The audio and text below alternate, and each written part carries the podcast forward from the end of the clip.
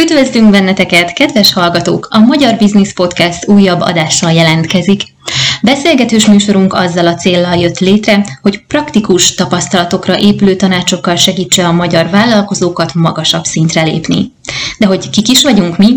Öt magyar vállalkozó a világ négy országából, Attila Bostonból, Zsolt Stockholmból, Andi Malajziából, Balázs és én Magyarországról jelentkezünk.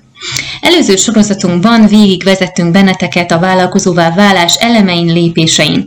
Mostani sorozatunkban sikeres magyar vállalkozókat hívunk meg egy őszinte beszélgetésre, hogy megoszták velünk saját vállalkozói történetüket, kihívásaikat, tanulságaikat.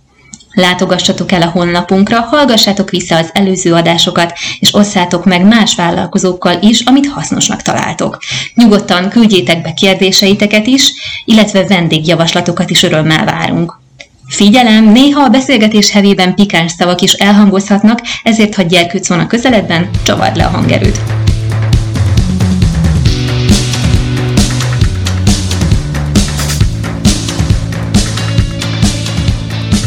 Sziasztok vállalkozók!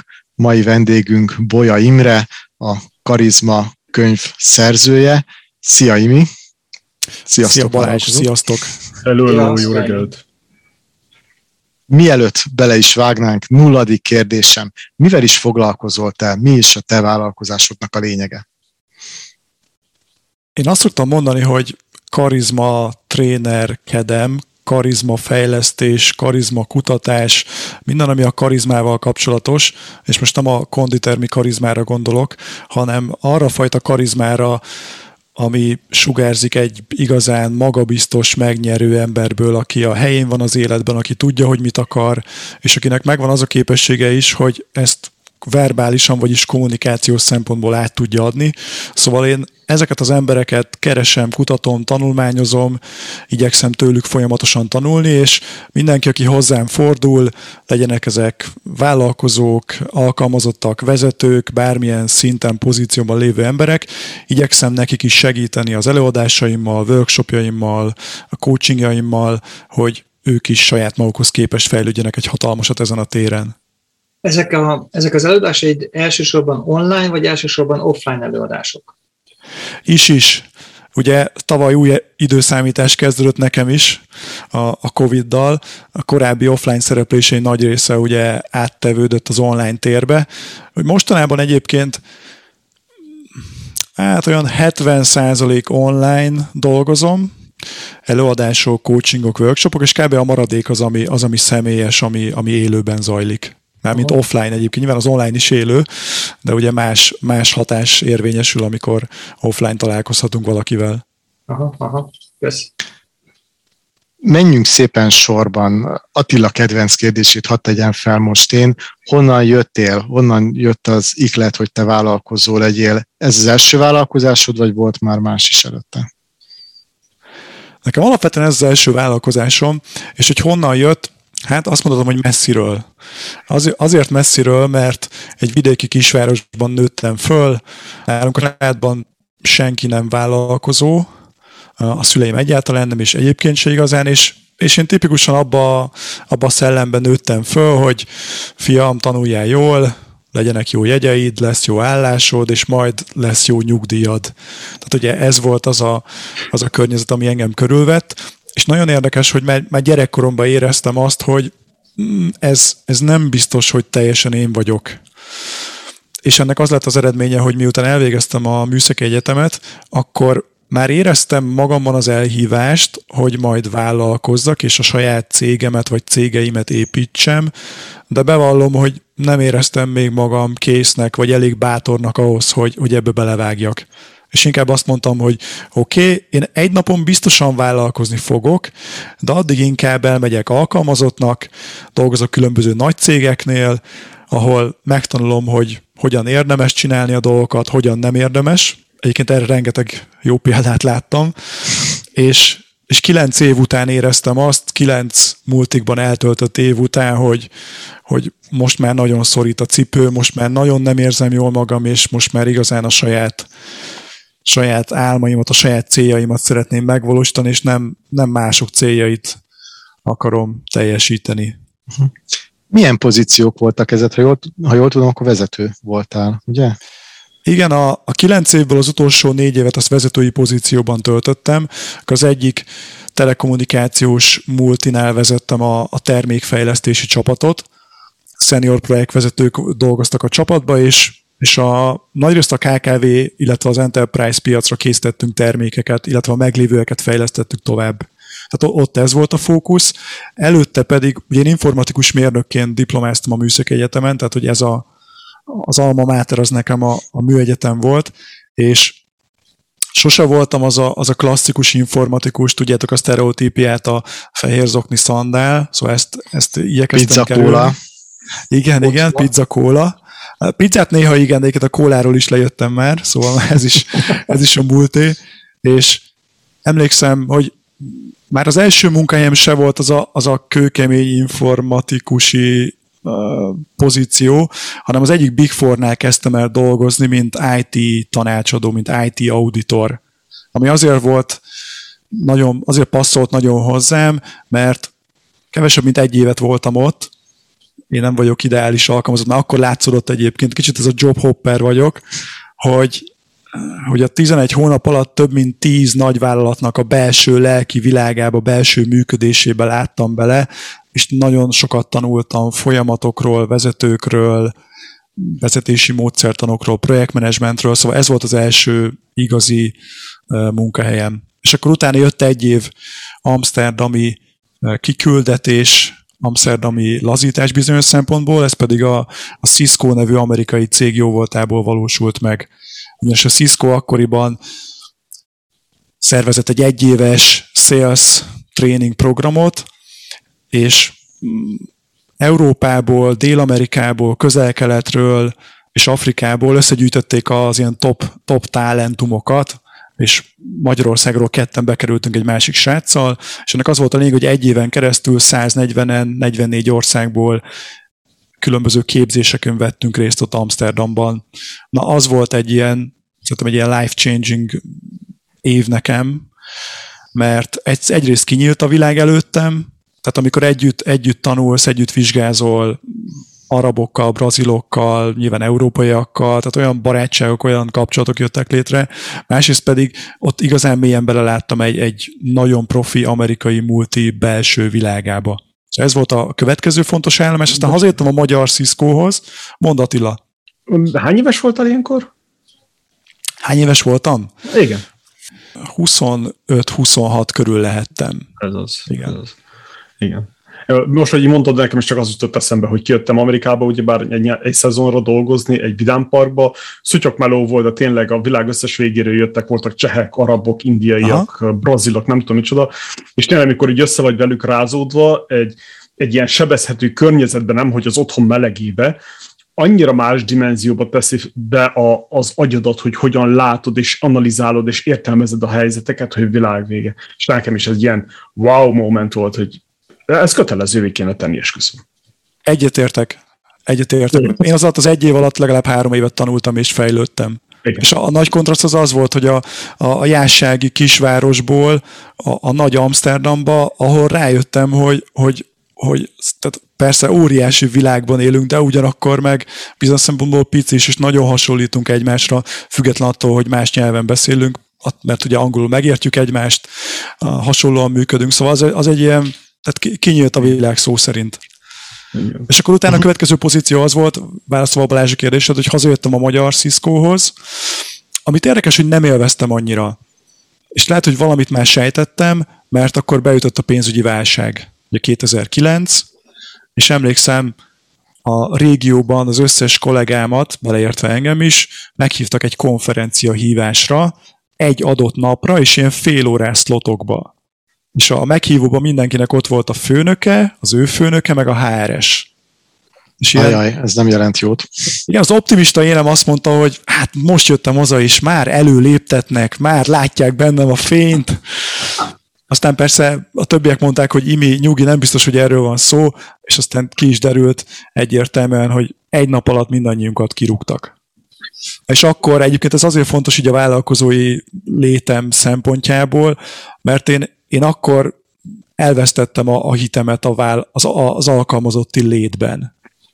Én akkor kis az életemet és a véremet adtam volna a Ciscoért. Én azt éreztem, hogy szuper vice president leszek, aki járja a világot, és, és inspirálja a kollégákat, és mesél a technológiáról, és egyszer csak kinullázták azt a cellát a nagy Excelbe, amiben az én fizetésem volt, nagyjából így történhetett, és, és akkor egy nap alatt mindenkit leépítettek a régióban. Hát Igen, a... projektmen, projektmenedzserként tudjuk, hogy ugye az ilyen elsüllyedt költséget, színkoszt nem szabad nézni, de hát hihetetlen, hogy mennyit belétek fektettek, tehát ezt nem, ezt egyszerűen nem hiszem el, hogy, hogy, hogy ez így megtörténik. Hát azt hiszem, hogy, hogy mondjam, vesztettek egy vezetőt, és nyert a világ egy vállalkozót. Igen. No, akkor a Cisco után, hogy, hogy, hogy, hogy nem, nem kezdtél el vállalkozni, akkor ezek szerint mégiscsak jött még egy multi, legalább még egy multi. Érdekes, hogy, hogy az alkalmazotti létben már nem bíztam annyira, viszont, viszont a, a közeg, az, hogy, hogy hogy rendben vannak a folyamatok, hogy, hogy megbeszéléseket tartunk, hogy be lehet látni a technológiába, hogy, hogy ez egy multinak van, van jelentőséges súlya a piacon, a konferenciák, a networking rész, tehát hogy sok mindent az élveztem, ezért azt mondtam magamnak, hogy oké, okay, nem leszek már Cisco-s vice president, de, de azért ezt a tudást, amit én megszereztem, ezt a kapcsolatrendszer, ezt nem akarom kidobni az ablakon. És akkor elkezdtem állást keresni. Egyébként életem nagy mélypontja volt akkor, tehát ilyen depresszió, szerintem kb. akkor voltam legrosszabbul az életemben. És akkor nagyon érdekes, hogy a, a, a T-betűs telekommunikációs céghez mentem el dolgozni. Még mindig van belőle kettő azért, de egy színesebb fajta. Tényleg, tényleg igazad van. A, ez még a nevében is viseli a tét. Igen. Tehát, hogy a, sőt, még a színében is, színében is benne van, hogy T betű, és nem a Telenorra gondolunk, ugye?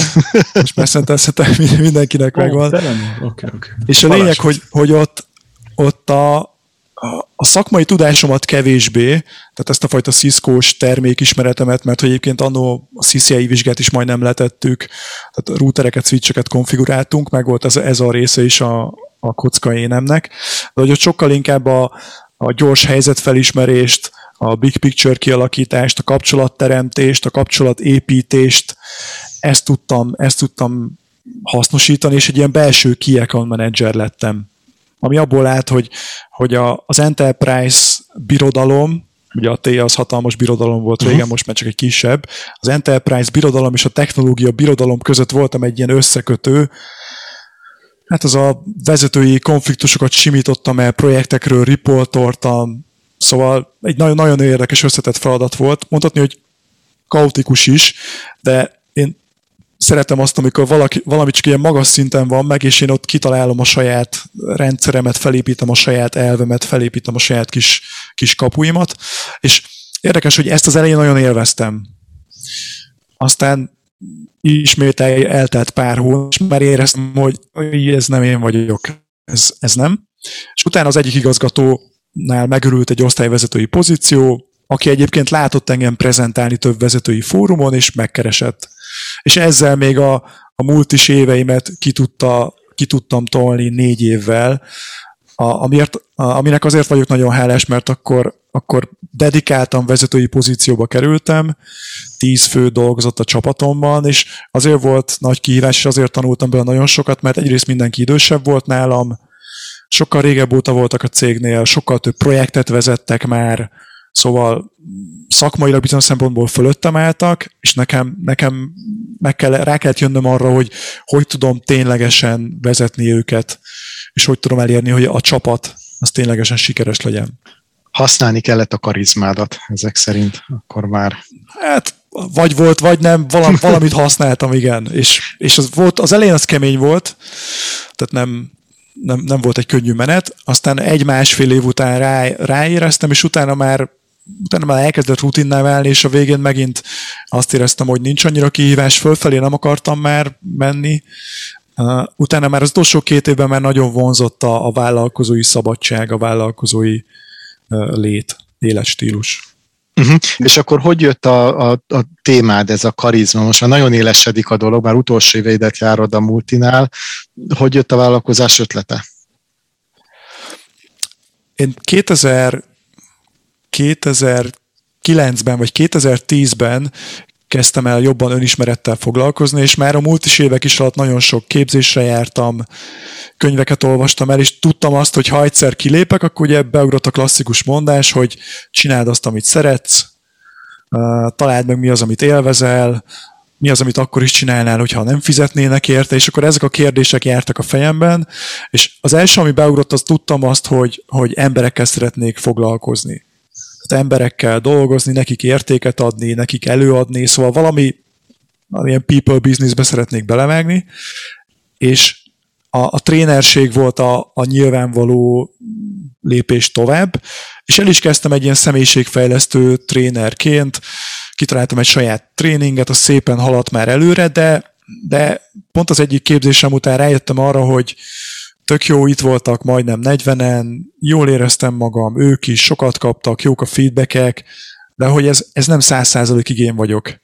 És, és hogyha valamiben szerintem csak vállalkozóként ilyen 90 százalékban tudunk beleállni, vagy csak 90 százalékos mondjuk az érzelmi elköteleződés, akkor az, az jó eséllyel nem fog fölfelé lépkedni, hanem egyre inkább elkezd lefelé indulni. És akkor ezt így szinte egyik napról a másikra elengedtem, és a következő már az volt, hogy oké, okay, de mi az, amit élvezek? Mi az, ami már mindig is jól ment valamennyire? Mi az, amit szeretek? És jött az, hogy előadni, prezentálni, és bennem van egyfajta maximalizmus, amin sokat dolgoztam már egyébként, és azon gondolkoztam, hogy oké, okay, de mi a, mi a prezentálás csúcsa? És egyszerűen számomra egyértelmű, hogy ez a karizma. Tehát, hogyha valaki képes kiállni egy, egy közönség elé, és megnyerően, karizmatikusan elvarázsolni őket, transformálni őket, na az a csúcs, tehát attól nincs föntebb. És ekkor kezdtem el mélyebben belemenni, hogy mi az, hogy karizma, hogy lehet fejleszteni, mik a karizmatikus előadók jellemzői. Ebben nagyon sokat segített nekem Anthony Robbins, akitől volt szerencsém legalább tíz évet tanulni és részt venni a képzésein. És gyakorlatilag így indult a, a karizmatikus előadó képzés 2016. januárjában, akkor volt az első. Uh-huh. Tehát akkor a Tony Robbins az meg bőven a múlt is évek alatt. Te már jártál Igen. ki hozzá, vagy, vagy online vettél részt ezeken, vagy, vagy, vagy élő konferenciákon is? 2010-ben voltam először az Unleash the Power Within UPV nevű négy napos szemináriumán, ez egy 8000 fős rendezvény volt Rómában. Hát első nap végén rögtön parázsoljárással indult a, a sztori. Hát emlékszem, úgy jöttem haza, és úgy, úgy ültem bent a ténél, hogy tehát így két méterrel a fellegek felett, és nem értették a kollégáim, hogy, hogy mi bajom van, hogy tehát így, mintha egy más világban jártam volna. Igen, ez már, ez, hát már ezt, ezt, nem a, ezt nem a té fizette meg, nem, nem ők küldtek. Ezt nem, ezek ezt, szerint, ezt, nem ezt, ezt Bolya Imre fizette. Kellett, neked kellett kiköhögni, ugye ez, ez, a, ez a nagyon nehéz. Bár a multinál azért az a jó, hogy nagy, sok nagyon jó tréningre el lehet jutni. Talán Tony Robbinshoz nem.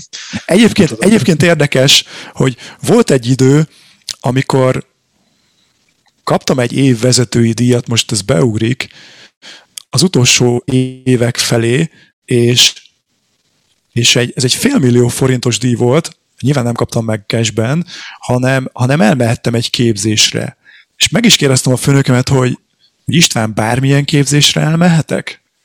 És azt mondja, hát bármilyenre azért nem, de hogy valahogy kapcsolódjon a munkádhoz, és majd, majd beszélj róla, mesélj róla, és akkor rájöttem, hogy a, a Tony Robbinsnak van egy, van egy ötnapos üzleti képzése, Business Mastery-nek hívják, és már akkoriban is szerintem legalább ilyen 5000 dollár körül volt, és akkor sikerült meggyőznem a főnökömet, hogy, hogy uh, akkor, akkor ezt az összeget ezt számítsuk bele abba, úgyhogy igazából a Telekom jó voltából én részben eljutottam egy, egy nagyon komoly Tony Robbins képzésre is. Uh-huh. Hát akkor ez volt ugye a, a, a legmagasabb árcímke, ennél egy sokkal kisebb árcímke, egy másik dolog, onnan ismerjük egymást, az a Toastmasters. Ott, ott mit tanultál, vagy onnan sikerült-e valamit ellesni, vagy onnan valakiktől ellesni karizmatikus jegyeket? Persze. Én, én abban hiszek egyébként, hogy minden, minden embertől, minden helyzetben, minden képzésen tudunk tanulni valamit. Amikor én felmondtam a, a, a T-nél, ez volt 2015. januárjában, akkor egyrészt az első hetekben nagyon élveztem ezt a szabadságot. Nem kell bejárnom, azt csinálok, amit akarok, tehát hogy, hogy hihetetlen volt, és egy idő után már elkezdtek hiányozni a rutinok, és elkezdett hiányozni egy, egy inspiráló, támogató közönség, új emberek, és, és tudtam azt egyébként, hogy ahhoz, hogy, hogy én meg tudjam valósítani magamat, és elérjem az álmaimat, ahhoz, ahhoz olyan emberekre van szükségem magam köré, akik ebben támogatnak, és mondjuk akiket én is tudok támogatni. És szinte kézenfekvő volt, hogy nem, igazából nem kézenfekvő, hanem egyszerűen hallottam erről, hogy van egy Toastmasters nevű világszervezet, ahol, ami egy bizonyára ismeritek, Balázs már biztos mesélt róla nektek, ahol emberek rendszeresen összegyűlnek azért, hogy egymásnak előadjanak, egymást értékeljék, és persze ennek van egy ilyen social jellege is, hogy barátkozunk, jól érezzük magunkat, tanulunk egymástól, és emlékszem, elmentem egy magyar klubba, hogy a Pest beszédnek hívták ezt, sőt, még mindig úgy hívják, és így jó volt. Tehát láttam, hogy nyitottak az emberek, kedvesek, és emlékszem, ott ült mellettem egy srác, Kristófnak hívták, és mondta, hogy elkezdtünk így beszélgetni, és mondja, hogy te úgy tudod, hogy van ebből angol verzió is? Mondom, igen, tényleg? És akkor eljöttem arra, hogy mennyire jó lenne azt is kipróbálni, hát akkor két legyet tudnék ütni egy csapásra, mert hogy eleve szeretem a, szeretek külföldieket megismerni, talán még ott vannak is, fejlesztem az angolomat, és még ugye a, a public speakingbe is tudok fejlődni. Emlékszem, elmentem az angol nyelvű klubba, a Budapest Toastmastersbe, és úgymond ott ragadtam. Ott ragadtam, kaptam egy mentort, sőt igazából én választottam, elkezdtem ezerrel beszédeket tartani, felkészülni, megtetszett a vezetés, aztán beválasztottak az elnökségbe, aztán később a, a klubot is vezettem. Azok nagyon szép évek voltak, nagyon sokat tanultam, nagyon jó volt újra vezetőnek lenni, mégpedig úgy vezetőnek, hogy, hogy hogy nincs effektíve felhatalmazásom. Tehát szerintem egy non-profit szervezetben vezetőnek lenni sokkal keményebb, mint egy for-profit szervezetben. És azt is nagyon élveztem. Nagyon sok mindent elértünk az akkori elnökséggel annó. Jó, itt álljunk meg. Miért mondod ezt? Ez, mi, mi, mi, mi, mire alapozod ezt, hogy egy non-profitban ne keményebb vezetőnek lenni, mint egy nem non-profit, mint egy for-profitban? Szerintem azért keményebb, mert, te, mert egy for-profit szervezetben ott mindenki tudja, hogy ki, ki a főnököd. És tudod azt, hogy a főnököd dönt az előléptetésedről, akár a szabadságodról, hogy kapsz-e új laptopot vagy telefont, és, és még hogyha nem is tekint, fogadnak el, mint főnököd, de tudják, hogy a hierarchiában te állsz fölöttük. Uh-huh. Viszont egy non-profit szervezetben, mint mondjuk a Toastmasters, ahol persze van egy alapszabály, és akkor te vagy az elnök, és van mentoringért felelős elnök és oktatási helyettes, de mindenki gyakorlatilag a szabad idejét áldozza föl azért, hogy tegyen a klubért. És ezért a, a barátokon meg a fejlődésen kívül nem, kapsz, nem kap pénzbeli juttatást. Tehát ezért mondom azt, hogy szerintem egy, egy non-profit vezet, egy non-profit szervezetben vezetőnek lenni egy nagyon jó tanulóterep. De Balázs láttam, hogy bólogatott, szerintem ezt ő is meg tudja erősíteni. Meg se kell, meg se kell szólaljak, igen, nagyon jó, nagyon jó. Akkor, akkor, akkor helyesbítsünk egy nem fizetős non-profit szervezetbe. Igen, igazad van. Jó, köszönöm. Azért Attila, voltam úgy vele, mert, mert most nem van egy elméletem, amit, amit... Valahogy nekem a non-profit igen, önkéntes, önkéntes fizetős, de őt így alakít, tehát önkéntes okay. szervezetben.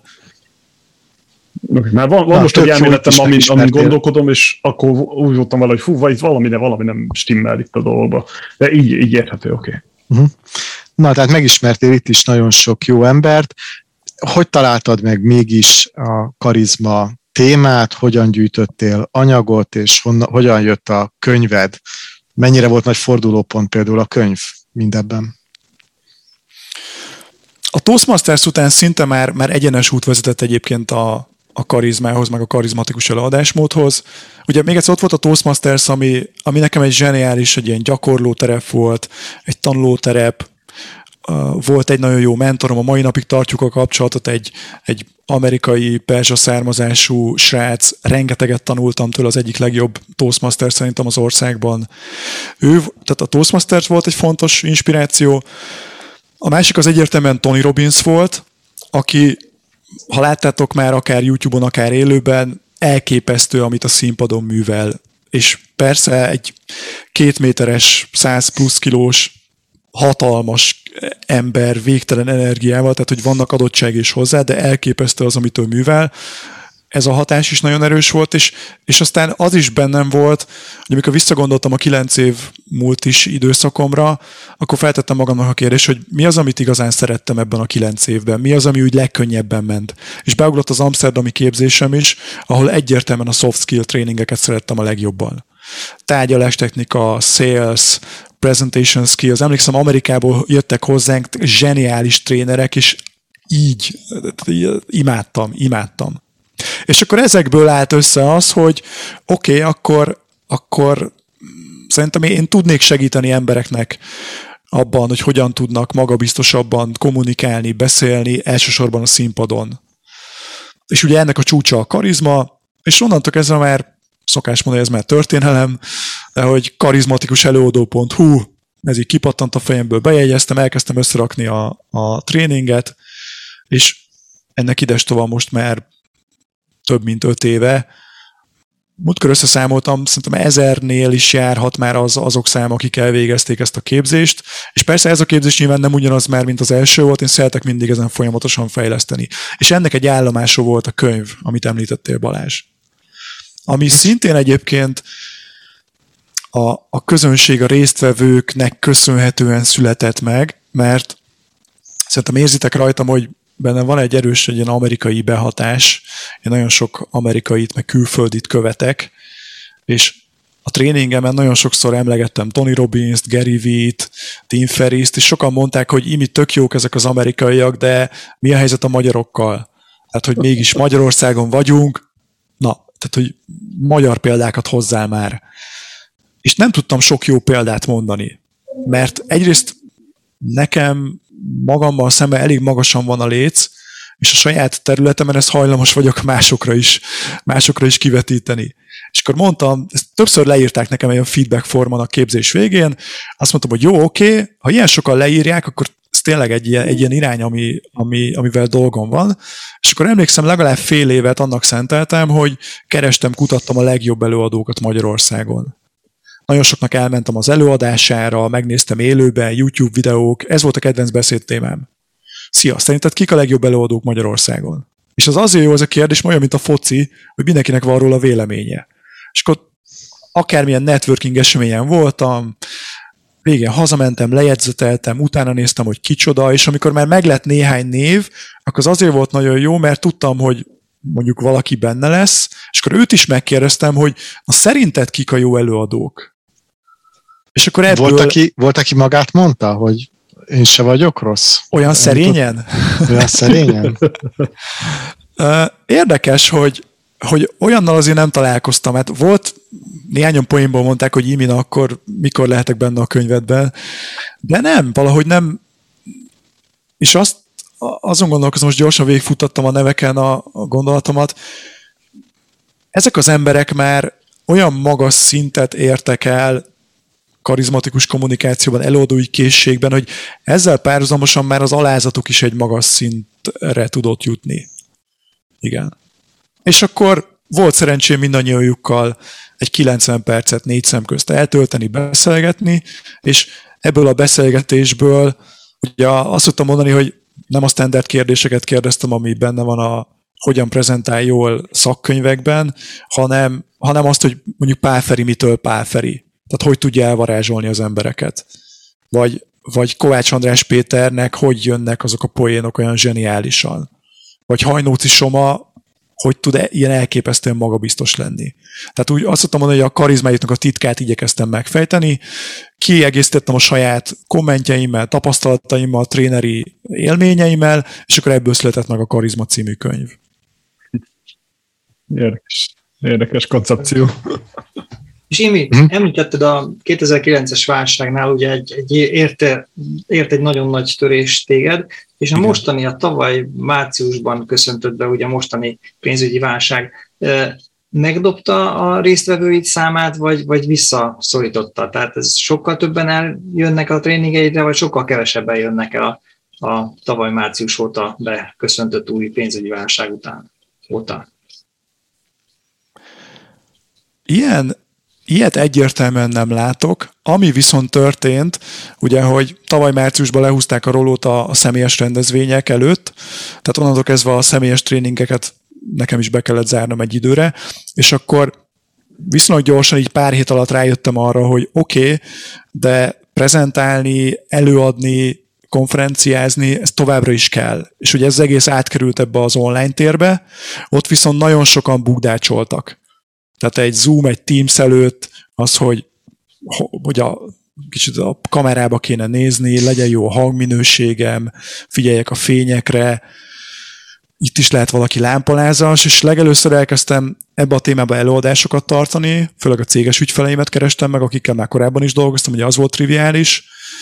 Ezek ilyen másfél-két órás előadások voltak, ahol igyekeztem átadni ezt a tudást. Aztán rájöttem arra, hogy előadás valaki meghallgat, de abból még nagyon sok minden nem épül be, és akkor ebből az előadásból gyúrtam össze az egynapos karizmatikus előadó online tréningemet, ahol a, a személyeshez hasonlóan 8-10 fővel dolgozok, és a tudás átadáson kívül a résztvevők gyakorolnak, beszédet tartanak, szerepelnek, visszajelzést kapnak tőlem, egymástól, és, és ott tényleg egy nap alatt elsajátítják, elsajátítják ezt a készséget. Tehát most már azt látom, hogy, hogy az elején ugye offline az így ment a levesbe, az online az szépen elkezdett beindulni.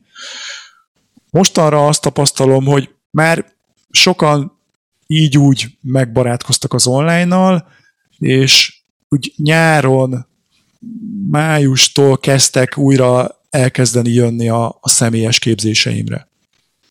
Aha, aha. Nagyjából ez volt Érdekes. a trend. Ja, engem azzal érdekelne, hogy, hogy miben különbözik a te szolgáltatása a termékeidhez képest. Ugye a Business Podcastról van szó, és valahogy a business köré, szóval az, amit szeretünk, a köré kell, kéne építeni egy, egy profitábilis biznisz, ugye bár ez a cél, hogy abból meg is éljünk. És te, te ezt a szolgáltatásodat, azt értem, azt nagyon rezonál velem, hogy hogyan jutottál el oda, hogy mit szeretsz, és, és képzett, képezted magad, de ezt hogyan öltötted bele egy biznisz formába? Mi volt az, amit például egyedileg csináltál, vagy másoltál-e valakit, vagy hibrid, vagy akármi? Uh-huh, uh-huh. Én én nem szeretem a, nem szeretem a másolást. Tehát vegyük csak mondjuk Anthony Robbins-t, tíz év alatt nagyon sokat tanultam tőle, és most kis túlzással tudnák tartani nektek félnapos, egynapos, meg kétnapos Anthony Robbins tréninget, ahol a, az ő mondatait mondogatom a színpadról magyarul, vagy lefordítom a munkafüzetét magyarra, és azt mondom, hogy úgy gyerekek, ezt, ezt, ez a tuti, ezt én találtam ki. Szóval én ebben nem érezném jól magam, ebben nem lennék hiteles. Én, én szeretek, nagyon sok embertől szeretek tanulni, és ezeket összeszintetizálva szeretem kirakni azt a know-how-t, ami, amiben én hiszek, ami nálam működik, mert hogy minden, amit én tanítok, azt igyekszem én magam is alkalmazni, szerintem ez egy nagyon fontos jellemzője egy, egy jó, egy jó trénernek, és, és ezt, ezt átadni, ebből termékeket, szolgáltatásokat készíteni. Tehát mi az, ami engem megkülönböztet? Hmm, szerintem az egyik a, az, hogy, hogy elég magasak az elvárásaim magammal szemben is, meg, meg amikor valaki eljön egy képzésemre, akkor, akkor az része all in. Tehát, hogy a legelső mondataim egyik, amit mindig elmondok, hogy nem ígérem azt, hogy bárkiből Steve Jobsot vagy Anthony Robbins-t fogok csinálni, meg ne is akarjon senki olyan lenni, mint ők, mert mindenki egyedi és megismételhetetlen, de azt viszont mindenkinek megígérem, hogy saját magadhoz képest óriásit fogsz fejlődni. És ehhez bedobok mindent. NLP-t, coaching eszközöket, visszajelzéseket, videókat, ha kell, provokálok valakit, poénkodok, sztorizok, minden tőlem tehetőt megteszek, hogy ez megvalósuljon. És valahol egyébként a karizma számomra ezt is jelenti, hogy, hogy ez a csúcs. Tehát, hogy ennél, ennél nincs, nincs magasabb, és persze nem az a lényeg, hogy, hogy ezt elérjük, vagy hogy egyszer elértük, és akkor hello, ez, ez, nem, ez, ez nem karizmatikusság, ez nagy képűség, hanem inkább, inkább a, a folyamatos tanulás, meg a folyamatos fejlődésben hiszek és ebben segítem azt, aki, aki hozzám fordul. Szuper, és milyen a, milyenek a vállalkozók, mivel küzdenek ők, milyen, milyen problémáik vannak, vannak-e kihívásaik például karizma terén, vagy bármi más téren? Hát szerintem ti is tapasztaljátok, akár magatokon, vagy, vagy másokon vannak kihívások bőven persze. Sőt, szerintem, szerintem a vállalkozás az egy óriási személyiségfejlesztő tevékenység, életforma. Nem is való mindenkinek. Szerintem én tapasztalok egy ilyet, hogy mostanában ilyen trendi vállalkozónak lenni, 10-15 éve akkor még a, emlékszem, mikor kicsi voltam, akkor a vállalkozó az ilyen, nem tudom, egy ilyen fekete mercis csávó volt, aki így a, előhúzta a tízezreseket, ilyen sportnadrágba, tudjátok, olyan állt, és így lehúzott mindenkit, szóval szerintem a, az, a, az a kép már a múlt manapság menő vállalkozónak lenni, és szerintem sokan választják is, és azt, azt látom, hogy szerintem sok embernek nem való, mert, mert kivisz a komfortzónádból, rengeteg bizonytalanságot hoz be, Persze nincs főnököd, ami egy óriási áldás, de sok ember ezzel a szabadsággal nem tud mit kezdeni. Szóval, szóval szerintem az első kihívás a sok vállalkozónak az az, hogy nem biztos, hogy, hogy vállalkoznia kéne. És hogyha ha mondjuk ezt már megugrotta, tehát hogyha érzi, hogy megvannak azok a szkijei, ami alapján ő sikeres tud lenni, és másba viszont, másba mellé még tud fejlődni, akkor, akkor ez egy jó út. És ezek a skillek közül azt szoktam mondani, hogy, hogy tehát akár van hozzá érzéked, akár nincs, akár profi vagy benne, akár nem, az, hogy te megtanulj magabiztosan előadni, kommunikálni, meggyőzni embereket, egy embert, öt embert, ötvenet vagy ötszázat, az most nem az, hogy a megélhetésedhez szükséges, de elemi, elemi tudás. Van egy uh, amerikai influencer, megint, hogy amerikait hozok, Navalnak hívják, nem tudom, ismeritek-e? Naval, Én érdemes nem, rákeresni, zseniális a fickó, egy, egy indiai származású angel investor egyébként. Van egy podcastje, az a cím, hogy How to Get Rich. Iszonyat clickbaites, tudom, viszont egyrészt meg is válaszolja, de egy ilyen három órás olyan tudáscsomagot ad át, elképesztő bölcsességek vannak benne, ezt jó szívvel ajánlom nektek is, meg a hallgatóknak is. Naval How to Get Rich. És ő mondja azt, hogy a, az öt legfontosabb skill az életben, az egyik a, így mondja, reading, minél többet olvas, tanulj meg olvasni, tanulj meg azokat feldolgozni, writing, tanulj meg, meg írni cikkeket, kontentet létrehozni. A következő mond az a, az a matematika, a, miatt nem arra gondol, hogy tudjunk nem tudom, harmadfokú egyenleteket megoldani, hanem ez a logikus gondolkodás, ez a rész. A, a következő a persuasion, meggyőzés. És, és valójában azt szoktam mondani, hogy, hogy az életben folyamatosan próbáljuk egymást meggyőzni, befolyásolni. Az ötödik egyébként a programozás, aminek nem az lényeg, hogy mindenki tudjon programozni, de hogy értse a számítógépek nyelvét, a számítógépek világát. Na, és onnan, onnan kanyarodtunk ide, hogy szerintem egy vállalkozónak, egyébként nem csak egy vállalkozónak, de azt kérdezted Balázs, egy vállalkozónak az, hogy ő tudjon meggyőzni, előadni, röviden, érthetően elmesélni a termékét, a szolgáltatását, az, az egy kritikus készség. És ezzel még a Ben Küvilitől tanultam ezt egyik mentoromtól, aki szintén szerepel a könyvbe, Balázs, te is ismered, ugye őt, ő hozta létre Magyarországon az első Toastmasters klubot, és ő mondta azt, hogy amikor előadsz, akkor az olyan, mintha mindenkinek kiosztaná egy ilyen biológiai névjegykártyát.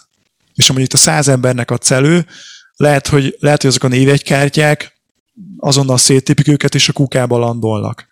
De hogyha te tudsz előadni, és tudsz hatni másokra, akkor lehet, hogy az a száz névjegykártya nagyon kiváltságos pozícióba kerül, és az a száz ember majd mind eltesz téged a memóriájában, együtt akar veled dolgozni, érzi, hogy, hogy ú, ez, ez, ez egy nagyon jó szakember, vele szeretnék még valamit közösen. És az, hogy ez a névjegykártya, ez hollandol, az nagyrészt rajtad múlik. Oké, okay, akkor térjünk egy kicsit vissza. Szóval vállalkozónak lenni. Tudsz nekünk ajánlani valami, már dr. Török Rékától már megkérdeztem, hogy, hogy vagy elemeztük ezt a kérdést, hogy valami egyszerű tesztet, amivel ki lehet silabizálni, hogy mennyire jó vállalkozó lehet valaki. Annyira összetett, komplex dolog ez, hogy, mm. hogy Ja, bár vele, Rékával megbeszéltük, hogy a, a személyiség az nagyon fontos, de az, hogy azt, a, azt az árat meg tudjuk-e fizetni érte, az, az azért az nagyon egyedi, nagyon attitűd kérdése, amit viszont a pszichológia nem tud mérni. Hogy akkor ez most, hogy van? Most például említettél öt skillt, és hogyha nincsen meg egy embernek az öt skillje, akkor ne legyen vállalkozó, vagy akkor most tegyük uh, tisztába ezt egy, a dolgot. Egy kiegészítés, ez öt skill, amit mondtam, az igazából nem csak a vállalkozókra vonatkozik, hanem a mai, mai kor emberének az öt legfontosabb okay. skillje. De válaszolva a kérdésedre, Attila, két, kétféle választ adok, jó? Van egy, van egy hivatalos módszerem, a, amit szoktam alkalmazni, viszont az, az, az nem elérhető mindenkinek, de ami szerintem elérhető lehet, és végig gondolva, tehát az első szerintem az, hogy valaki tud-e vállalkozni, vagy sikeres lehet-e egyáltalán, az mindenképp az, hogy, hogy mennyire tűri jól a bizonytalanságot. Ha valakinek nagyon magas a biztonság iránti igénye, vagyis az, hogy tudja, hogy mi lesz holnap, holnap után, fél év múlva, egy év múlva, hogy szereti a kontrollt, azt szereti, hogyha minden úgy alakul, ahogy ő azt megtervezi, nagyon fontos neki a havi fizetés, ugye ez is abból adódik, a céges autó, a, a mindezek. Tehát akinek nagyon magas a biztonság iránti igénye, ott, ott felmerülhet könnyen, hogy, hogy vállalkozóként ez mennyire tudó sikeres lenni. Ez az első, amit látok. Egy másik ilyen fontos skill szerintem, az a, az, az elképesztő proaktivitás. Ugye nagyon leegyszerűsítve vannak, vannak proaktív meg reaktív emberek. Reaktív az, aki hát majd, majd lesz valahogy, és akkor kicsit így vár, várja a sült galambot, és persze lehet, hogy jó probléma megoldó, és amikor bejut a probléma, azt nagyon profi meg tudja oldani, de egy, egy vállalkozó szemlélethez olyan szintű proaktivitásra van szükséged, mint a sakhoz tudnám hasonlítani, ahol a legjobbak ugye 8-10 lépéssel gondolkodnak előre. Tehát vállalkozóként, te tudod azt, hogy oké, okay, be akarok vezetni egy új szolgáltatást, ahhoz kell egy, kell egy landing, tesztelni az ügyfelet, és ezeket már látni kell tudni előre, és ez alapján tudod azt mondani, hogy jó, oké, okay, ez meg lesz február 1-re. Tehát ez a fajta, most erős az, hogy jövőbelátás, jövő stratégiai gondolkodás, proaktivitás, és ez is, vannak emberek, akikben ez, ez vagy nincs meg, vagy nem annyira erős. Szóval szerintem ez is, ez is nagyon fontos. És a, ha még egyet mondhatok, akkor a rezilienciát mondanám. Ez a fajta elképesztő rugalmasság és kudarctűrő képesség és aztán vállalkozóként sokkal több nemet kapunk, nem sikerül, nem úgy sikerül, ahogy szeretnénk, és, és újra és újra föl kell állni. Tehát ti, ti is rengeteg akkor, példát tudtok mondani. Most akkor, ha jól értem, akkor azt mondod, hogy ez a három kéne legyen meg az, ahhoz, hogy valami, hogy alapjárató vállalkozónak érezzed magad, vagy elinduljál ezen az úton, és az öt skill közül legyen legalább egy-kettő, amelyik szakmailag téged alátámaszt. Jól, jól értem azt, akkor most ezt? Én az öt skillt azt félretenném, okay. azt igazából azért hoztam be, mert a meggyőzés, meg a kommunikáció szerintem mindenkinél ott van. Én azt mondanám, hogy ez a három skill, ez, ez legyen, meg, legyen meg úgymond kötelezően, vagy minél magasabb szinten ahhoz, hogy valaki vállalkozóként elinduljon, vagy sikeres legyen. És akkor emellé azt mondanám, hogy találd meg azt a témát, nem tudom, ismétek az Ikigai nevű modellt, igen. Ikigai, igen, ami igen. ugye úgy emlékszem, hogy négy szempontot hoz be, hogy olyan uh-huh. úgy találd meg, hogy mivel foglalkozz, hogy mi az, ami, amiben jó vagy, amit szeretsz, amire a piacnak van igénye, és ami, amiért fizetnek is. Nem biztos, hogy ez, de... Igen, a piacnak hallgató... van igénye, meg fizetnek is, az talán ugyanaz, de egy pillanat itt a polcomnál hallottátok, elővettem könyvet, kislányomtól kaptam egy ilyen oh. általa készített Ikigai könyvet, nagyon wow. büszke vagyok rá, úgyhogy ezt csak itt föllapozom. Legyél is büszke, ilyeneket kapsz. Amiért megfizetnek. Egyébként jól mondtad, amit szívesen végzek, amiben jó vagyok, amire a világnak szüksége van, és amiért megfizetnek. Én azt hiszem, ez a kettő ugyanaz, de, de ez különbség, hogy szüksége van a világnak, és meg is fizetnek. És ott van a, ott van a közepén az ikigáj. Igen. Tehát tehát Attila azt tenném még hozzá, hogy ezt a tevékenységet nagyon jól talált ki. Egy másik perspektíva, hogy ezt az IT-ban product market fitnek hívják. Sőt, kiegészítem még egyel, product market founder. Tehát ugye product market fit olyan terméket vagy szolgáltatást fejlesztek, vagy árulok, amire a piacnak szüksége van. Ez tök jó, de mellé még fontos, hogy a founder, vagyis te, mint alapító vagy, vagy cégtulajdonos, a te személyiséged is passzoljon ahhoz. Tehát lehet, hogyha mondjuk én lennék a Facebook CEO-ja, akkor a Facebook nem lenne ilyen sikeres.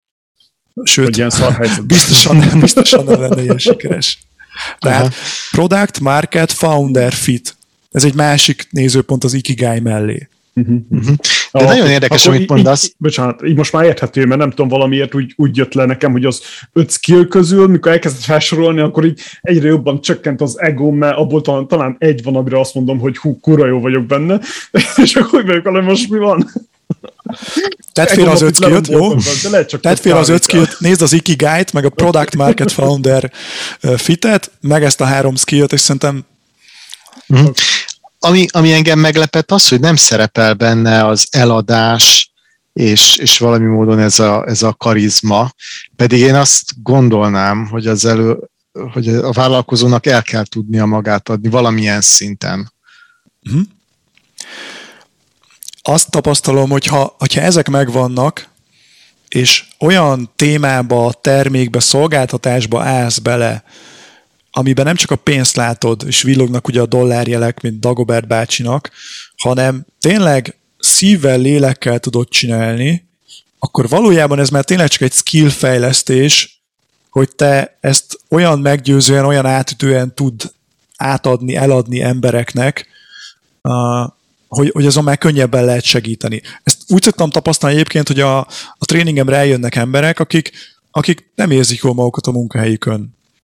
És és látszik, hogy, hogy többször elmondják nekem, hogy hát mi az a helyzet, hogy és gyakori kérdés, és hogyan prezentáljak olyan témából, amihez nem értek, amit a hátam közepére kívánok.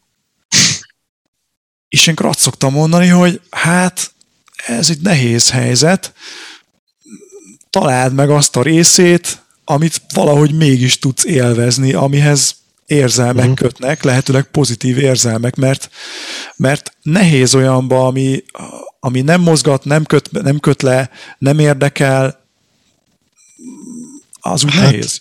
Vagy, vagy nem lesz jó, vagy, vagy ne csináld. Így, így igen, van, igen. igen. És emiatt mondom azt, hogy sok ember nincs a helyén szerintem az életben.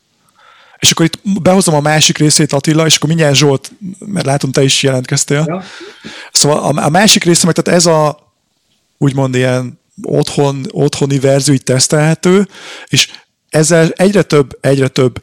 Sok esetben találkoztam, hogy, hogy valaki nincs én, és erre kerestem az utóbbi időben egy módszert, sőt, egy személyes élményem volt az, amikor több mint három éve, Ugye, amit például nagyon szeretek vállalkozóként, hogy én is azért gyakran járok, jártam konferenciákra, networkölni, nagyon sok embert megismerek, és több mint három éve már, amikor kitöltöttem egy Predictive Index nevű viselkedés elemző felmérést.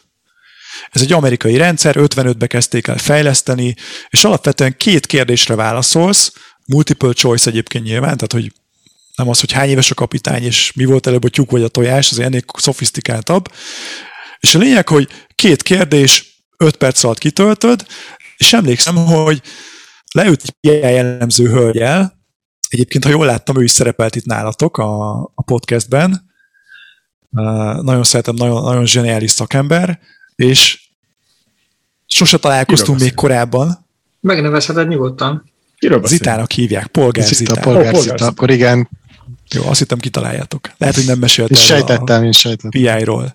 Igen, és a lényeg, hogy leültem az Zitával beszélgetni, soha nem találkoztunk korábban, ez fontos, és olyan visszajelzést adott, hogy kb. így a vesénbe látott, azt éreztem. Elképesztő volt. És valójában azt mesélte, hogy milyen az én ösztönös működésem. Ösztönös működés alatt azt értjük, hogy milyen vagy, vagy mit csinálsz akkor, amikor legjobban érzed magad, amikor úgy cselekszel, hogy nem is gondolkozol. Tudjátok, ez a flow, flow érzés. Csíkszent Mihály Mihály Isten nyugosztalja. Ja. És ideálisan minél többet ebben, a, ebben az állapotodban vagy, vagyis megéled az ösztönös működésedet, annál sikeresebb, boldogabb és elégedettebb tudsz lenni. Mondok egy egyszerű példát, tehát mondjuk engem beültetnének egy call centerbe, ahol 9-től 5-ig telefonokat kéne fölkapkodni, és egy script alapján szövegeket felolvasni. Persze egy-két napig biztos csinálnám, ha biztos tartanak a fejemhez, de egyébként így nem. Tehát ideálisan akár vállalkozó valaki, akár alkalmazott, jó, hogyha az ösztönös működését tudja élni. És tavasszal gondolkodtam azon, hogy mi az, amit szívesen csinálnék, akár behozni egy új tevékenységet, amit nagyon élveztem, és megtanultam ezt a, ezt a rendszert, ezt a predictive indexet, Zitát is megkerestem, ő is nagyon sokat segített nekem ebben, és én most már csak úgy kezdek el egy, egy karizma coachingot, egy vezetői coachingot, hogy akármilyen komoly vezetői pozícióban van az illető, készítünk egy, egy ilyen PI felmérést. És az első alkalom az arról szól, hogy adok neki egy objektív tükröt, hogy ösztönösen te miben vagy jó, mi az, ami nagyon jól megy neked, ami készségszinten megy. És a PI egyébként azt is méri, hogy ehhez képest miben vagy benne. És ha, ha nagyon nagy a gap, akkor az nagyon egyértelműen azt jelenti, hogy az illető frusztrált, elégedetlen, nem tud kiteljesedni, és nem is igazán sikeres. Tehát válaszolva a kérdésedre, Attila, így visszatérve a 20 perc ezelőtti kérdésedre, hogy szerintem van ennek tudományos módja is. Én a Predictive Index tesztben, ebben a PI-ben ezt találtam meg, ami méri, hogy, hogy ösztönösen milyen valaki. És ebből látom azt is, hogyha ösztönösen valakinek nagyon magas a biztonság iránti igénye, ezt Navától hallottam, hogy a, a két legerősebb függőség a világon, az egyik a heroin, a másik pedig a havi fizetés. Ugye az SMS ötödikén vagy elsőjén. Tehát ha, ha valakinek nagyon magas a biztonság iránti igénye, és sok ilyen vezetőt néztem már, PI-jal is, akkor, akkor az nagy kihívás tud lenni a vállalkozói lét okozta bizonytalanságoknak a kezelése. Ah. Zsolt, valamit szerettél volna kérdezni? Igen, kapcsolódjunk vissza egy kicsit ehhez, majdnem ehhez a témához. Ugye egy pár perce vagy fél óra ezelőtt egyetértettünk abban, hogy nem mindenki alkalmas vállalkozónak, tehát nem mindenki van. van úgy beállítva, hogy bárki is vállalkozót tudjon nevelni belőle, és a kérdésem pont ezzel kapcsolatos, hogy amikor hozzád jelentkeznek karizmatikus előadó képzésre, tréningre, akkor volt-e már olyan érzésed emberekkel kapcsolatban, hogy hát na, őt aztán biztos, hogy nem tudod karizmatikus előadá, előadóvá kinevelni, mert olyanok a, a képességei, vagy olyan képességei nincsenek, ami, amit te, te fel tudsz fejleszteni, hogy tényleg karizmatikus előadó legyen belőle. Uh-huh. Van-e kizáró, van-e kizáró ok, vagy kizáró jellemző, vagy skill, vagy skill hiány? Uh-huh.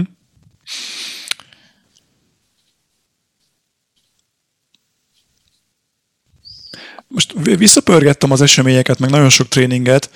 Nem találkoztam még olyan emberrel, akinek azt mondtam volna, hogy ú, barátom, inkább visszaadom a pénzt, csak, csak, csak menjen haza. Nem volt ilyen.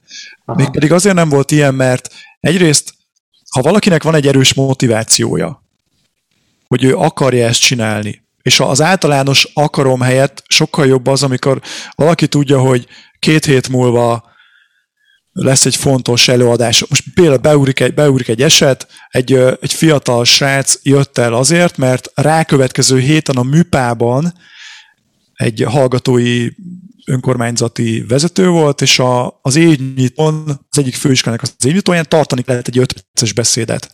Egy visszahúzódó, introvertált srác volt, sose szeretett szerepelni, hát a közepére kívánta, de mivel ő ennek a szervezetnek a vezetője, kijelölték, hogy hát na, mégis.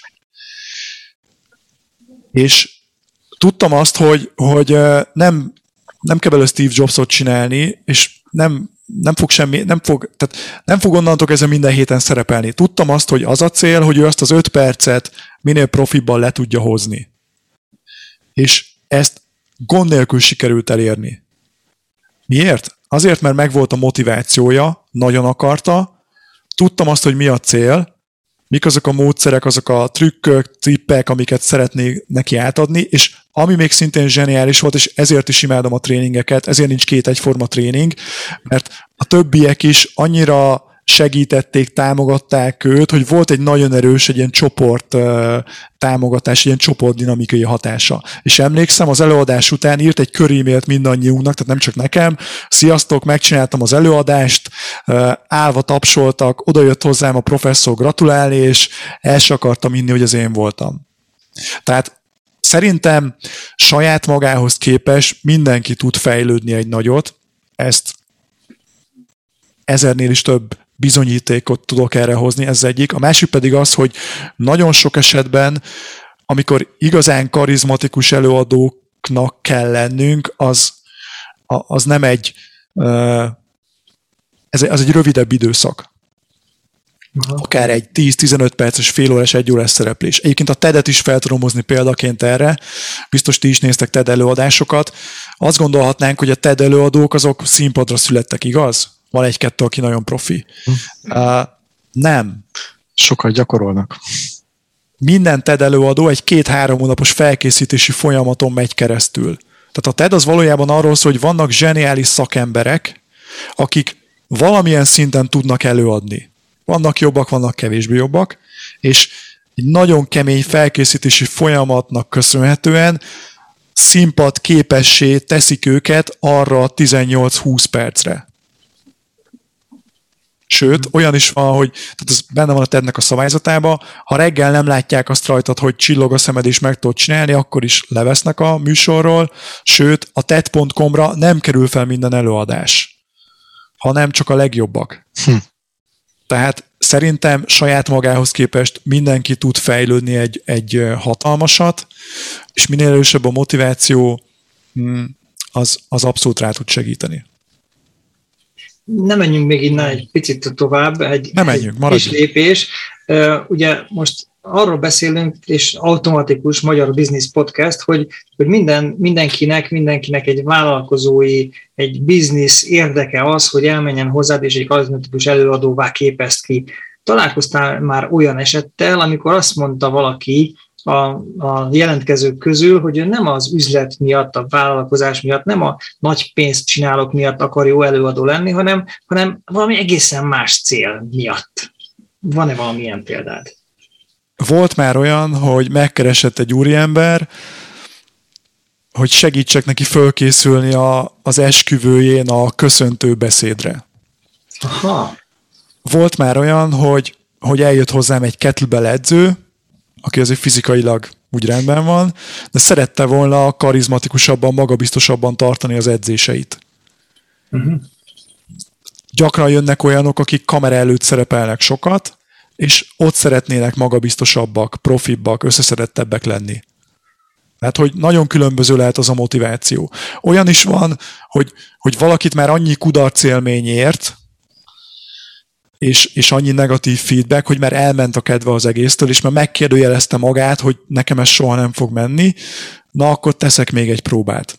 Tehát nagyon különböző háttérrel jönnek, jönnek részvevők a képzésemre. Értem. Érdekes. És akkor ezt hogy méritek? Szóval ez olyan, hogy hogy oké, okay, én azt értem, hogy kiállsz a nagy közönség elé, és akkor elmagyarázod, és akkor állva tapsolnak, ez, ez jó, ez evidens. De amikor itt tréneled őket, akkor ez, ez hogyan méritek? Valahogy ahogy méritek, vagy csak te elmondod a, a véleményedet? Vagy rekordoljátok, és visszamutatod neki a kliensnek, vagy igen, az a legtud írni. A, a két napos képzésemben mindenki le, azt tudtam mondani, hogy legalább öt öt, ötször áll kamera előtt, tehát öt beszédet tart. Ezeket a beszédeket fölvesszük kamerával. És a képzés után mindenki megkapja ezeket a felvételeket. És mindig azt szoktam javasolni, hogy ha kevés időd is van, nézd meg az első, meg az utolsó felvételt, hogy lásd, hogy milyen sokat tudtál fejlődni. Mm. És egyébként, ugye én azért is szeretek ezzel a témával foglalkozni, mert sokan azt gondolják, hogy az előadói készség az csak egy ilyen skill, hogy most vagy tudok előadni, vagy nem, vagy tudok biciklizni, vagy nem. Ezzel azért nem értek egyet, mert amikor valaki fejleszti az előadói készségét, akkor automatikusan egy csomó minden más fejlődik vele. Az önbizalma, az önértékelése, a magabiztossága, a, a saját magába vetett hite, akár az emberekbe vetett hite, a kapcsolódási készsége, hogy hogyan tud másokhoz kapcsolódni. Tehát szerintem az előadói készség fejlesztésének transformációs ereje van. Szoktam olyan feedbackeket kapni a tréning után, hogy Imi, megtanultam újra hinni magamban.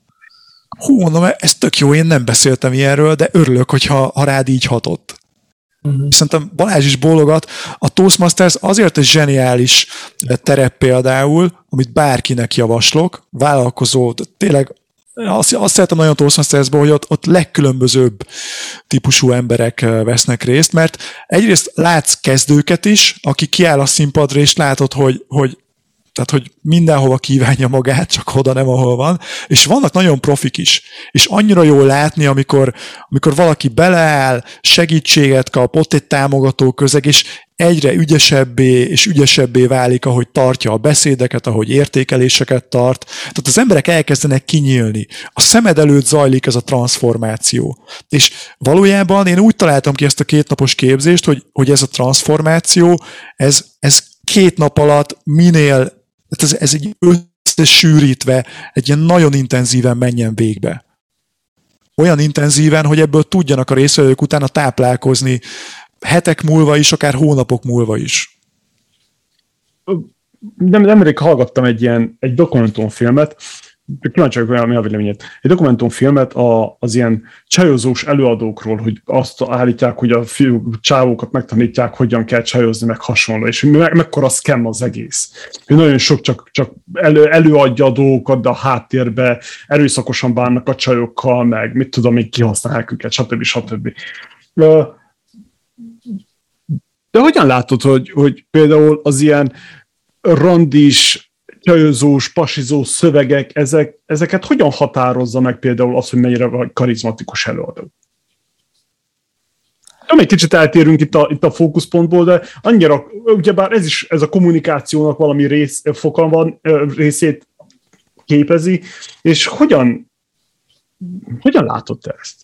Te, mint szakember persze. Volt, Én volt már ilyen példa, ezt, hogy lehet, hogy Attila azt akarja kérdezni, volt már ilyen példa, amikor úgy mentek oda hozzá, hogy karizmatikus előadók akarok lenni, mert ezt a csajt nekem föl kell csípnem. Volt nem, nem, nem. Engem, engem azért érdekel, mert, mert a dokumentumfilm alapján ilyen őrült nagy összegeket elkérnek azért, mert azt, azt állítják, hogy csavokat megtanítják, hogyan kell csajozni. Szóval olyan, hogy többszörös állat elkérnek, mintha elmennének előadást tanulni, vagy hogyan adjanak elő. És hogy ez szerinted ez mennyire reális, hogy, hogy mennyire áll távol az egyik a másiktól. Mert nekem úgy tűnik, hogy az egyik kacsatojás, a másik meg tojás, vagy valami hasonló, de mind a kettő tojás. Hát a kommunikációnak ennek az ágával, ennek a területével nem foglalkozom, tehát hogy én, én szóval nem tudok ebben autentikusan nyilatkozni. Amit viszont tudok és látok, az az, hogyha ha valaki megtanul magabiztosan kommunikálni, elsajátít stratégiákat, trükköket, NLP-t, hasonlókat, akkor, akkor azt nagyon sok mindenre lehet használni. Tehát ezért mondom azt, hogy az előadói készség egy Jolly Joker skill is. Uh-huh. És szerintem az elmondás alapján biztosan megvannak azok a, a, az ilyen csajozós dumák, meg szövegek, meg stratégiák, amiket, hogyha kellő magabiztossággal adsz elő, meg kellő alkalommal begyakorlod, akkor az haték, hatékony tud lenni, az tud működni. De egyébként igen, nem szoktak ilyesmivel megkeresni, tehát nem, nem volt még ilyen, hogy... Igen, meg kisbika koromban még emlékszem, hogy azért olyan volt, hogy odaálltál a csaj elé, és akkor hey, hello, hogy is vagy, meg mit tudom, micsoda, hogy ott is ugyanezekkel a félelmekkel néz szembe az ember, nem? Az, hogy, hogy visszautasítás, hogy lenéznek, kinéznek, elbaszok valamit, stb. stb. Ezért kérdeztem, hogy annyi, mégis annyira közel áll hozzá a kettő, és nem beszélünk róla. Két dolog jutott eszembe a kérdésed alapján. Az egyik az az, hogy nekem a kedvenc filmhősöm James Bond. Én nagyon szeretem a Bond filmeket. Látom, nem vagyok yeah, egyedül a csapatban. Igen, igen. És pont, pont a héten tettem ki egy új podcast adást, amelyben James Bond karizmáját elemzem. Megnéztem az elmúlt hat filmet, a No Time to Die-t kétszer is, és, és pont az egyik, a, ami, amit tanulmányoztam, hogy hogy lehet az, hogy James Bond ennyire ellenállhatatlan a nőknél. Tehát, hogy, uh-huh. hogy minden nő oda van James Bondért. Több ilyen jelenetet megnéztem, és az egyik pont, amit beazonosítottam, az az, hogy James Bond nulla félelmet érez a visszautasítástól. Tehát, hogy, hogy az ő fejében meg se fordul az, hogy mi van, hogyha visszautasítanak. Ez egyik. És az válasz szerintem részben a kérdésed Attila. A másik pedig az, ez, ez egy általános, az pedig az, hogy mitől, miért félnek olyan sokan a, a nyilvános beszédtől. Egy, tavaly olvastam azt a könyvet, hú, megkeresem nektek a címét. A döntés a címe. Egy, egy magyar származású Amerikában élő pszichológus hölgy írta, elég idős, mert 80 fölött, jól emlékszem, megjárta a koncentrációs táborokat, és uh, innen uh, ment ki a családjával Amerikába, és a lényeg az, hogy ő írja le a könyvében azt, hogy valójában minden ember az úgynevezett Mester hármasra vágyik. A Mester hármasra. És ez a Mester hármas nem más, mint a figyelem, a szeretet és az elismerés a figyelem, a szeretet és az elismerés. És nagyon sok embernél azért vannak félelmek a nyilvános beszédtől, akár egyébként egy ilyen csajozós helyzettől is, mert benne van a pakliban, hogy ezt a hármat nem kapod meg. Sőt, tovább megyek, azért is olyan nehéz, vagy, vagy semmiképp sem könnyű manapság előadni, vagy akár online konferenciát részt venni, konferencián részt venni, főleg kikapcsolt kamerák előtt, úgyhogy ezúton is köszönöm fiúk, hogy bekapcsoltátok a kamerákat, így jobban érzem magam. Szóval azért is nehéz, mert könnyen benne, hogy ezeket nem kapod meg.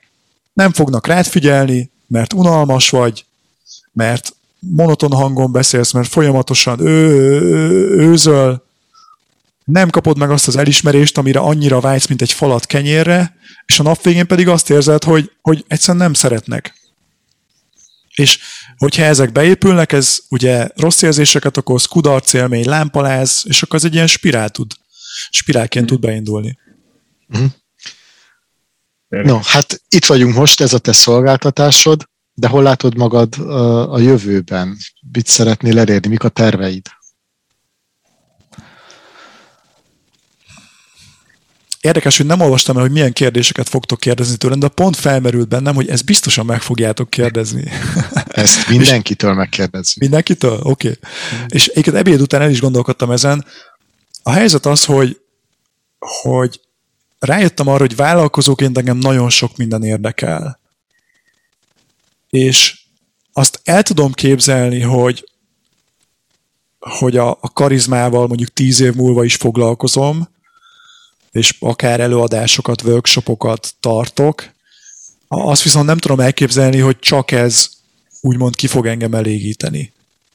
Tehát én sokkal inkább a, a karizmára, vagy, vagy magabiztosságra, vagy előadói készségre egy, egy olyan eszközként tekintek, egy olyan Jolly Jokerként, ami, ami nagyon sok bizniszhez egy, egy ilyen szikra, egy ilyen gyorsító pályát tud jelenteni akár egy, egy startup ötletet pitchelünk, akár értékesítünk egy terméket,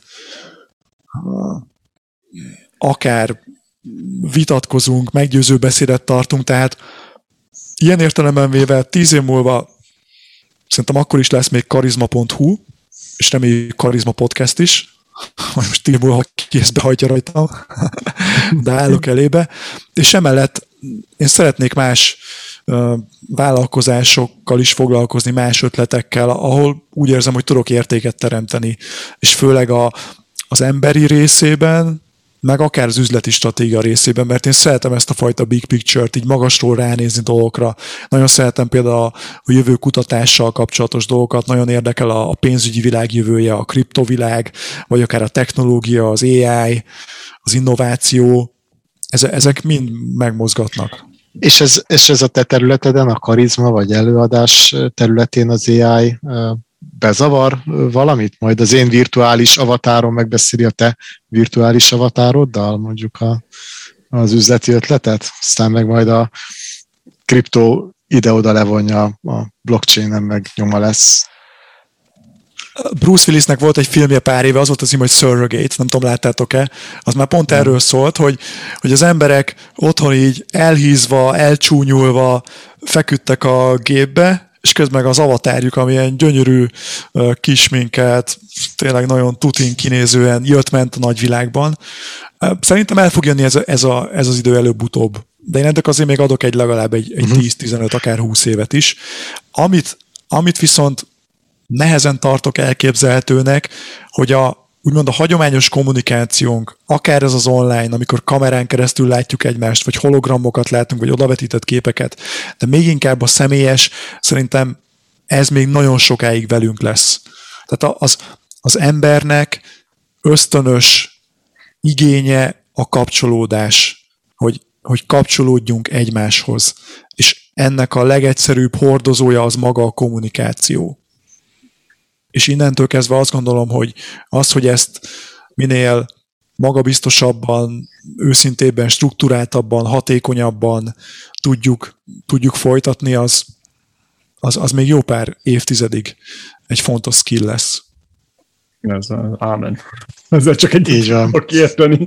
Tényleg a Legalábbis nem azt... szeretnék csak, csak avatárokkal beszélgetni. Vágyom, vágyom a személyes, személyességre.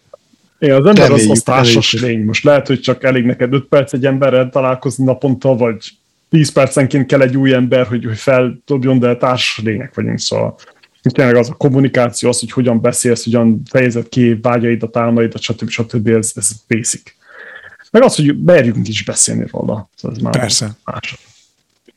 Villámkérdések? Villámkérdések. Attila, tiéd a pálya? Köszönjük szépen. Kedvenc könyved? Nincs egy konkrét kedvenc könyvem. Gondolkozom. Azért ilyen nehéz ez a kérdés. Most például Marcus Aurelius-t olvasok. Marcus Aureliusnak volt egy azt hiszem elmélkedések a címe. És uh-huh. nagyon érdekes, hogy, hogy milyen régi gondolkodó, és mennyire relevánsak ma is a gondolatai. Nézzétek meg, zseniális. Marcus Aurelius. Ja, a ideje. stoicizmus egyik, egyik alapfigurája. Most ez ugrott be. Melyik könyv volt a legnagyobb benyomással rád, mint vállalkozó? Nem is mint vállalkozóra, vagy vállalkozói gondolkodásmód, de szerintem elindított az úton, ez pedig még 2007-ben volt az első munkahelyemen az Ernst Youngnál, ott az egyik kollégám mesélt Robert Kiyosakiról, és akkor olvastam a Gazdag Papa, Szegény Papát. Na az egy ilyen, abban volt egy-két ilyen aha-aha pillanatom. Azt hiszem, hogy ez egyik legnépszerűbb könyv, amit mondanak a, a vendégeink a villámkérdéseknél. Igen. Igen. Melyik, igen. melyik business könyv segített a legjobban a vállalkozásod építésében? Nem is a vállalkozásom építését, hanem inkább a, a vállalkozói gondolkodásom elsajátítását, és erre Tony könyve ugrik be az Ébreszt fel a benned szunnyadó óriást. Az egy zseniális könyv. Nem egy könnyű olvasmány, tehát nem egy ilyen egyestés, gondolok, hogy pozitívan és készen vagyok típusú könyv, rengeteg feladat van benne, rengeteg jó sztori, azt szerintem egy alapmű minden vállalkozónak. Kedvenc podcasted? Kedvenc podcastem? Sok podcastet hallgatok. Hallgatom a Business Boys-t, szoktam Tony Robbins podcastet hallgatni, Navalnak is van egy-két jó adása, Friderikusba is bele szoktam hallgatni, hogy, hogy nem tudom, vegyek-e kiflit, vagy ne vegyek kiflit. nem tudom, hallottátok az aktuális... Igen, igen. hát, nem, nem de, de mindegy, majd erről külön beszélgessünk. Jó, oké, okay, rendben. A szintlépést is szerettem, amikor csináltuk az Olival. És egyébként pont ezt fogalmaztam meg magamnak, hogy a, a saját podcastembe és a Karizma podcastbe is törekszem arra, hogy olyan adásokat csináljak, amit én is szívesen végighallgatok. Hát igen. Kedven, mit hallgatsz, olvasol, nézel most? Most a Zoom képernyőt nézem, és veletek beszélgetek. Ez jogos. Egyébként van egy, van egy kedvenc youtuberem, öt például nagyjából minden nap megnézem a videóit. Ugye meséltem, hogy érdekel a, a pénzügyi világ jövője, sokat beszél befektetésekről, kriptóról, és, és neki nap, naponta meg szoktam nézni a videóit. Nyugodtan mutatod a nevét. Uh, Jamesnek hívják, és Invest Answers a, a csatorna neve. Ha. Mi az, ami szakmailag most inspirál a legjobban? Szakmailag inspirál? Uh-huh. most a podcast inspirál, illetve az, hogy, hogy hogyan lehet jó podcastet készíteni. A, a szintlépésben ott ugye ketten beszélgettünk egy vendéggel, ami, ami bizonyos számomra egy ilyen könnyebb terep volt. Van úgy, hogy olyan adást készítek, amelyben egyedül beszélek, abba is van kihívás, nem sokára veszek fel olyat, amikor én beszélgetek valakivel. Tehát valójában az foglalkoztat most, hogy hogy lehet olyan podcastet készíteni, ami értéket ad a hallgatóknak, amiben jól érzem magam, szerintem nagyon fontos, hogy élvezzem magát, a folyamatot, a podcast készítést, és, és tetszik is annak, akinek én örülnék, hogy tetszen. Jó. Hogyan menedzseled a feszültséget? Sporttal például.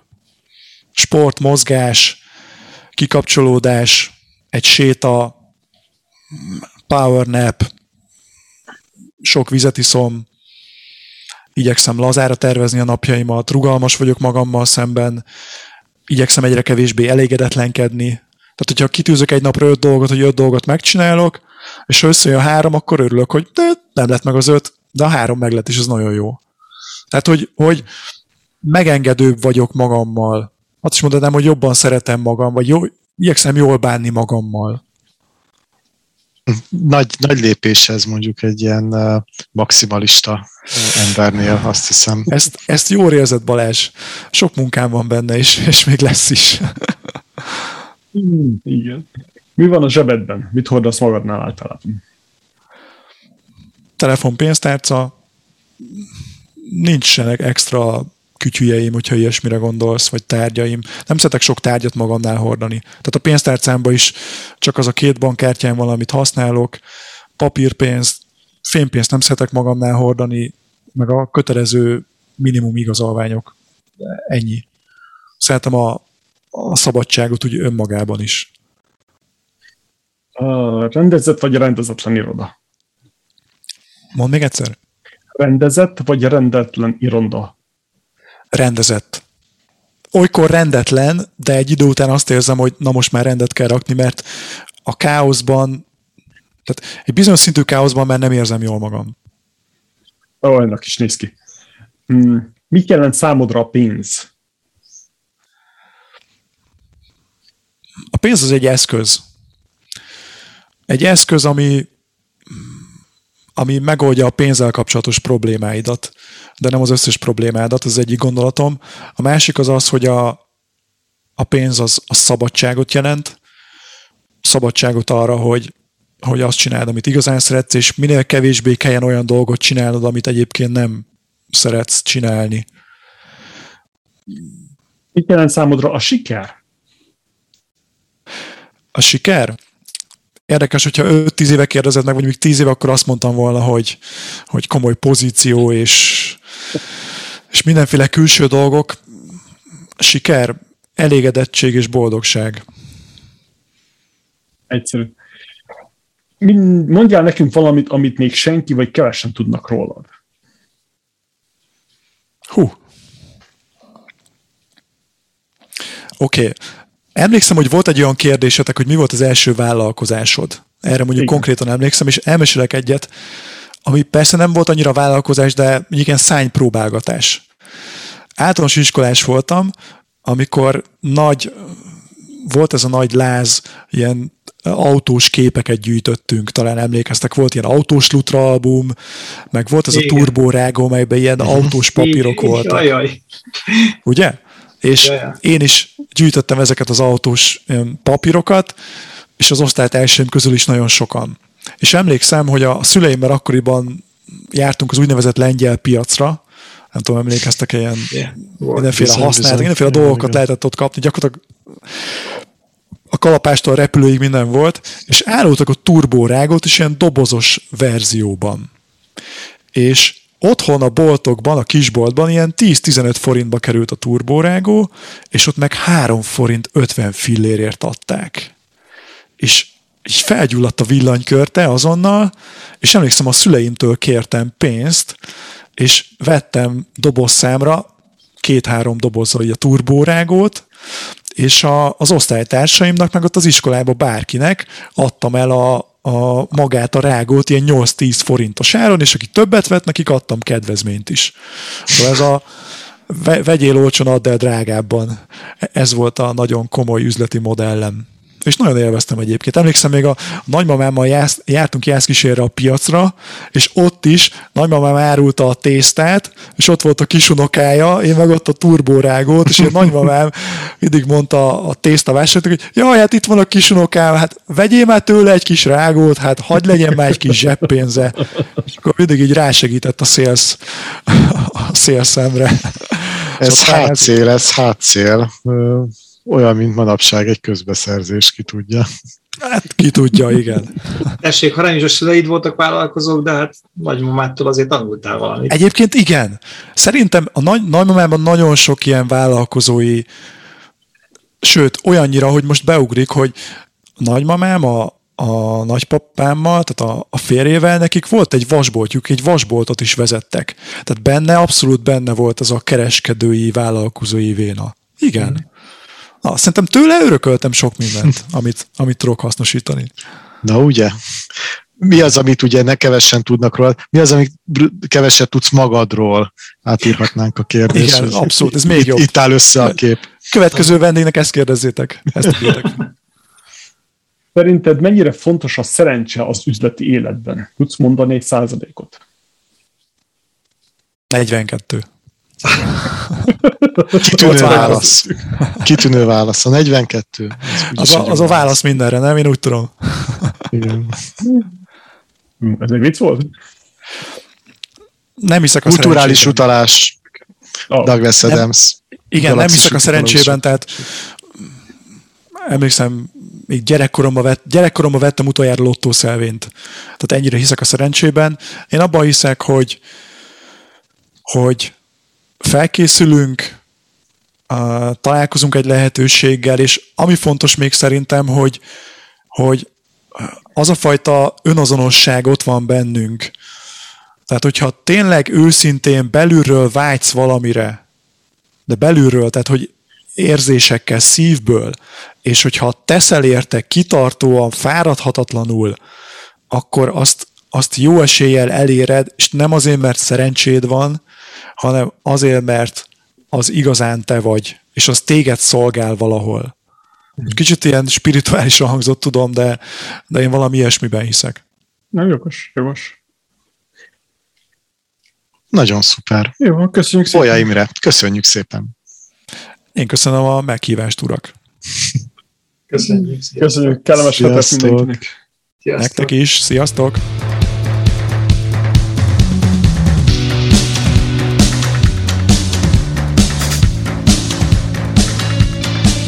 Köszönjük, hogy itt voltatok velünk ma is. Ebben a szériában magyar vállalkozókkal készített interjúkkal várunk titeket. Vendégeink saját tapasztalataikkal segítenek benneteket a következő szintre lépni. Hallgassatok minket továbbra is, osszátok meg az adást vállalkozó társaitokkal. Küldjetek be kérdéseiteket, jövő héten egy újabb vendéggel újra itt a Magyar Business Podcast 5-en a világ négy tájáról jelentkezünk és segítünk titeket a vállalkozói úton.